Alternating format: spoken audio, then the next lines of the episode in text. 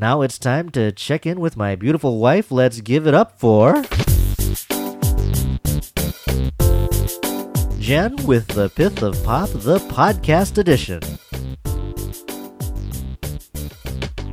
Hey, thanks for joining us, Jen. Hello. So, what did you want to tackle this week? How about music? Ah, yes, uh, more iTunes indulgences. Then uh, you've got a couple of tracks for us. How about five? Five's not bad. Uh, you've got uh, you've been, but you've been shopping up a storm. so Yes, yeah, I have. we could do this for hours. But Yeah. we're gonna do five now. Well, let's just get started. What's your first song?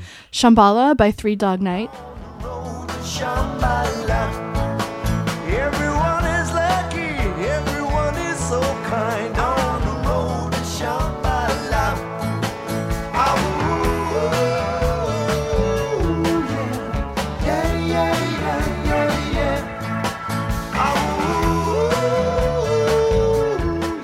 Well, hey, that's that song sounds kind of familiar, doesn't it? Yeah, it was featured very heavily in an episode of Lost. In fact, the episode before last. That's right. Uh, a couple of weeks back now, it was the Hurley flashback. the feel good episode of the year. Yes, it was. I mean, a, a happy episode and a happy song.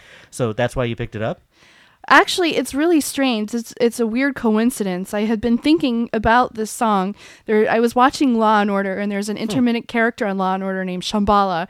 And it got me thinking about the song because this is a song by Three Dog Night that you don't hear very often. They don't play it on the radio, and it's kind of one of their lesser known songs. And that's the thing about Lost. They feature songs that you don't hear every day. Yeah. And so I was thinking, wow, that would be a great song to put on Lost. And the very next week, it was on. Well, that's uh, that's very spooky. Maybe you're having uh, Desmond-like premonitions about what's going to happen. But uh, uh, it was a, yeah, definitely a good song. Very very happy. And uh, do you know what Shambhala means? No, what does it mean? Well, you know, it's funny. I, I didn't know what it was. It's just to me, just a catchy song. But of course, once it showed up on uh, Lost, all of the conspiracy theorists got into it and tried to explain uh, what it's about. I guess it's a mythical place, kind of like a remote island where enlightenment can be found. Hmm, very interesting. but uh, Shambhala, that's great. Uh, what's your second track? Help by Julian Coryell. I changed my mind. I've opened up the door. Help me if you can. I'm feeling down. And I do appreciate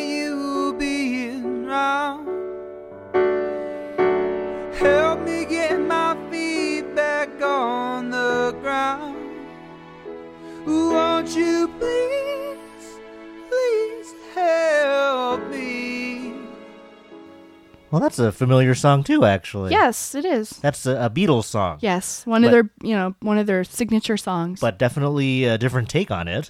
I I love this song. I the thing that always kind of not bugged me, but the, one of the things that struck me about the Beatles version is that the mood doesn't fit the lyrics. The lyrics are about somebody who's sad and having a really hard time in their lives, but yet the music is poppy and happy and catchy. And I always felt like the lyrics were better suited to a more more of a ballad. Yeah, I mean, an, an, an actual lament, kind of like that. Right. So, how who is uh, Juliet Coryell? How'd you find the song? Well, it was on Coverville. Um, it was Ah, on love Coverville, a couple weeks back.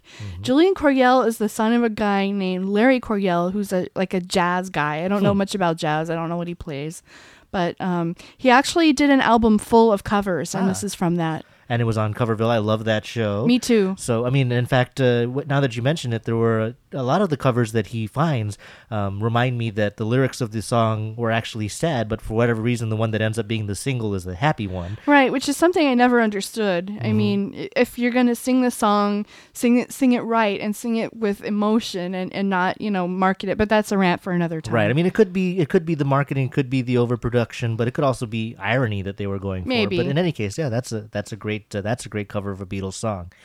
What's uh, number three? Summer in the City by the Lovin' Spoonful. Ah. Up the stairs, gonna meet you on the rooftop. But at night it's a different world. Go out and find a girl.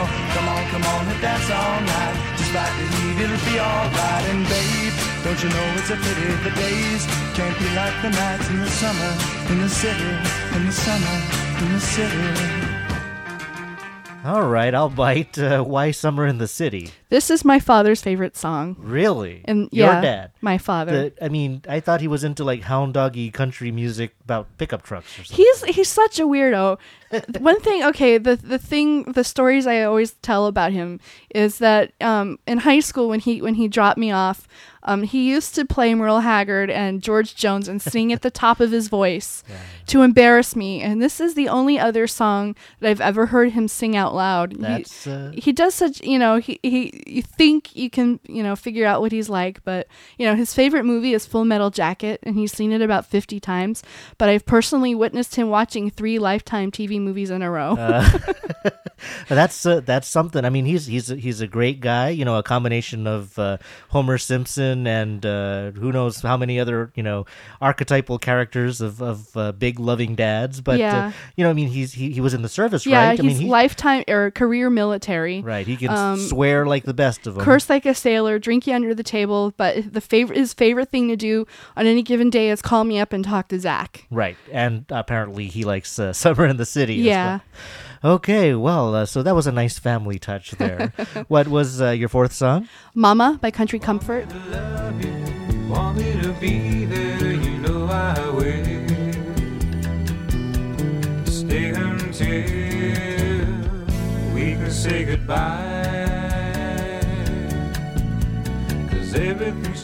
I have been on a major Hawaiian music binge the last Definitely. Couple of years. I buy uh, anything and absorb all I can that you know anything that was produced here or, or sung by local artists. I listen to um, the radio, the Hawaiian station out here, quite a lot, and they're not really all that good about um, telling you what you've just heard. You right. know, recapping artists or songs or anything like that. So it actually took me a while to figure out what this song was and who it was by Hmm. and I'd had an MP3 of it for a little while, and then I, I they added them to iTunes. Yeah. They added Country Comfort to iTunes, so I snapped it up right away. I mean, they were very, very popular. I mean, they're part of the golden age of right. music. Um, it was them, Kalapana, Cecilio Kapono, all those bands from the late '70s and early '80s. and in fact, actually, in our last show, we uh, Polly, a good friend of ours, uh, Right. they did a tribute album and they covered a country comfort song as well. Mm-hmm. So, what do you mean? Why this song in particular? Everything they've done is good, but what's uh, so great about Mama? I like the harmony and I like the melody. I, I think um, it, it's a it's a combination of uh, of a Hawaiian sound and kind of a breezy West Coast California kind of thing. And I and I just I just love it. It's one of their best songs in my opinion. And it's really great that more and more of the stuff, as you said, is coming out, so you can actually buy it online now. Right. All right, uh, and I guess uh, your last track uh, is Whiplash by Cake or Death.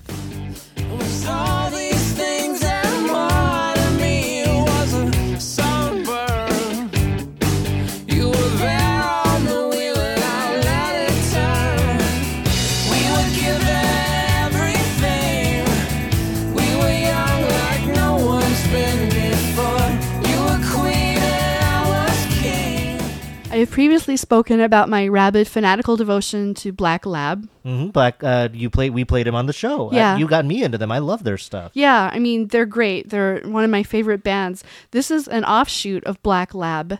Um, it's um, Paul, a Paul Durham project. He got together with a bunch of his friends, and I guess they decided that they were going to produce just big, fluffy, bubblegum hair pop from the 80s. That They were feeling a little nostalgic or something. Yeah. And um, I like this song in particular, but all of the Cake or Death album because it sounds old and it's, you know, got a lot of things that you would hear in an 80s, you know, in 80s music, yeah, but it's definitely. fresh. It sounds really different from anything I've heard lately and definitely different from Black Lab. I, I, mean, but it's Paul Durham is the singer. Right. Okay, so that's why it kind of sounds familiar, but Mm-hmm. definitely, you know, de- I can I can definitely hear the '80s kind of rock in there. It's really great. Yeah, it's it's unique and and different and I, I really love it. So The- this this is a, an, an independent outing, just like uh, Black Lab is. Just Mm-hmm. they're they're forging out and finding their audience uh, out, out on the internet. Well, I, I think they're only going to do one album because um, Black Lab has actually done another album. Hmm. So this might be like a one-off thing, but this is a really, it's a really great CD. So if you like uh, Black Lab, if you liked uh, what we've played before, and if you like what you just heard, then uh, this is definitely something to pick up. absolutely, Is that in iTunes as well? yes, it is. All right. So uh, the five tracks of the day are Shambhala by Three Dog Night, Mm-hmm. Help by Julian Coryell, Summer in the City by the Lovin' Spoonful, Mama by Country Comfort, and Whiplash by Cake or Death. All uh, available online. We'll have the links in the show notes, and uh, you can join Jen in her happy, sad, uh, nostalgic music kick. Uh, oh, uh, but before you run off, uh, I wanted to ask you what you thought about that thing we went to on Sunday. Oh yeah, the Honolulu Theater for Youth event with the cast of Lost. That was so much fun. We don't get to go out all that often, but that was the highlight of my year so far. Yeah, I mean, a date night is already special, but I mean, this was awesome. It was a once in a lifetime experience seeing all of these guys. Uh, there were six of the cast there, right? Uh, uh, Terry O'Quinn, Michael Emerson, Matthew Fox, uh, Daniel Dae Kim, Jorge Garcia, and, Elizabeth Mitchell. Yes, and uh, it was just awesome because you know you see them on TV, you admire their acting ability, and here they are just acting for fun. You know, being uh, actors together, being friends together, just uh, reading children's plays together, just you know having fun on stage. Uh, the Honolulu Theater for Youth is actually kind of an old, uh, you know, it's a well-established and respected children's theater, one of the one of the oldest in the world. Uh, and uh, uh, Henry Ian Cusick, who's Desmond, his wife, uh, what was her name? Annie Wood. Yes, Annie Wood. She's on the board of HTY now that they're here permanently, or at least as permanently as anyone can be on Lost. so uh, she organized this thing, and again, you know, it was a once in a lifetime experience. The performances were just a, a, a treat to watch. Michael Emerson is in the running for the funniest person alive. Oh my god! I mean, he stole the show. I mean, everyone did a great job. You know, not all of them had stage experience. Um, Terry O'Quinn wasn't expected to be there, and he just showed up and had to read. But with all of that, I mean, they all did a fantastic job. They all did. But Michael Emerson just he just had everyone rolling. I was laughing so hard I was crying. Yeah, so was I. And the great thing about Michael Emerson's performance was he did it in uh, entirely in pidgin. Right. You know, he stepped up to the plate and he did um, his entire one entire um, segment in in pidgin, which is not an easy thing to do. I mean, it it's not, and I'll, I'll I'll mean I'll confess this, and you can probably guess this. I was born and raised here. I went to public school, but I cannot speak pidgin uh, convincingly. I mean, it's uh, it's a dialect. It's part of uh, our heritage and our culture, and uh, frankly, when people try to do it that can't, it either comes off as kind of silly or even insulting. Right. And uh, I I know that Michael Emerson knew that that could have been a pitfall, and you know at times his uh, his uh, accent meandered a little. He kind of went Mexican for a while and kind of like uh, Jersey hitman for a while. But uh, I think it was just because he was so into it. He he let loose and uh, he just sucked us all in. He had us all rolling in the aisles, It Including. Matthew Fox. Matthew Yeah. Fox was doubled over for part of it. Absolutely. I mean, you know, the, the the scene was the two of them, and it was a new local commissioned play called uh, Maui versus Hercules. You know, mixing the two mythologies from uh, Greek and Hawaiian. And Michael Emerson got to play the comic character, you know, Maui, but poor uh, Matthew Fox had to be the straight man. To Right, to he was being Jack. He was being, you know, the, the really straight laced, skeptical, Mm, um, stoic guy, and but he was he was really having a hard time keeping it together. But I mean, it, they were definitely having fun, and I think that should was play that on Hawaii Up sometime. play what? The recording. What? Hold on. Okay. Uh. Well.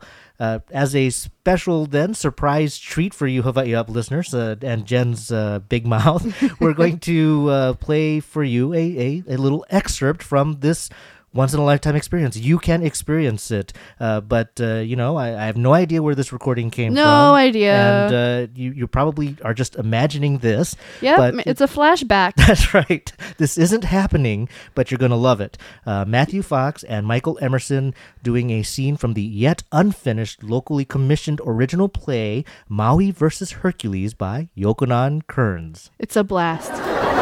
He spots Hercules just as Hercules spots him. What's he doing here?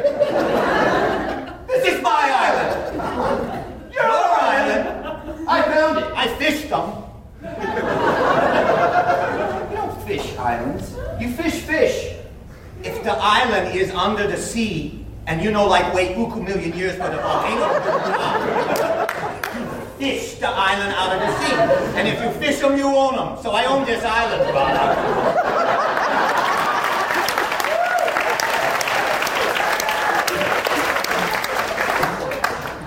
Prove it.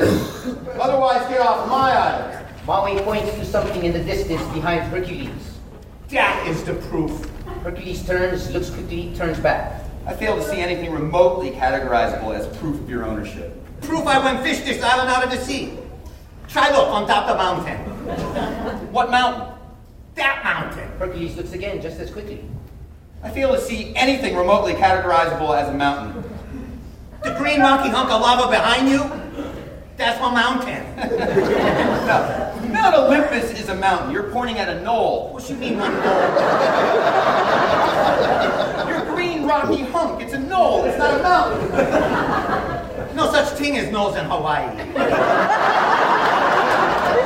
Got mountains and valleys, that's it. Hercules points at something in the distance behind Maui. What do you call that? Maui turns, looks, turns back. Haleakala. Well, that's a real mountain. Maui points at Hercules' knoll. That's one mountain. And that's one big mountain. That not big mountain of yours is a knoll. No way. Nose are tiny like pimples, rising from the face of the aina.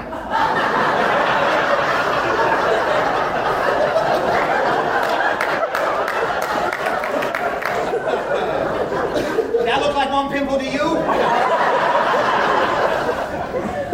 You must have a word for not big mountains.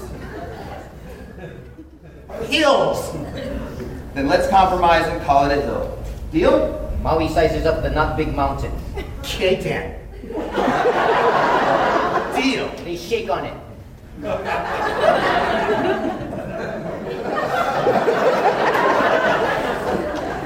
But I still fail to see anything on that hill remotely categorizable as proof of your alleged island fishing. Try look the peak.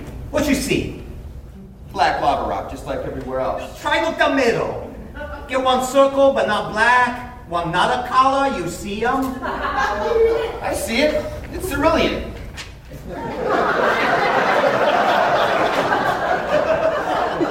He's blue.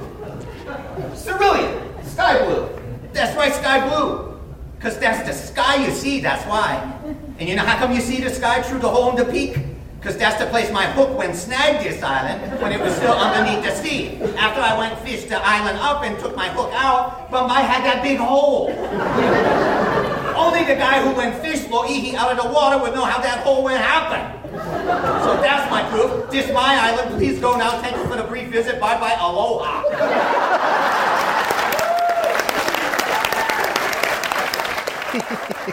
that was that was uh, uh, that was priceless. That was Michael Emerson and Matthew Fox doing a, uh, a segment from a short scene, a preview from Yokonan Kern's original local play Maui versus Hercules. If you like that, and uh, if uh, Yokonan Kearns finishes writing it, you should definitely check it out at the Honolulu Theater for Youth. Uh, definitely support this great theater program for children. You can find out more at their website at uh, www.htyweb.org. And uh, remember, you you never heard that.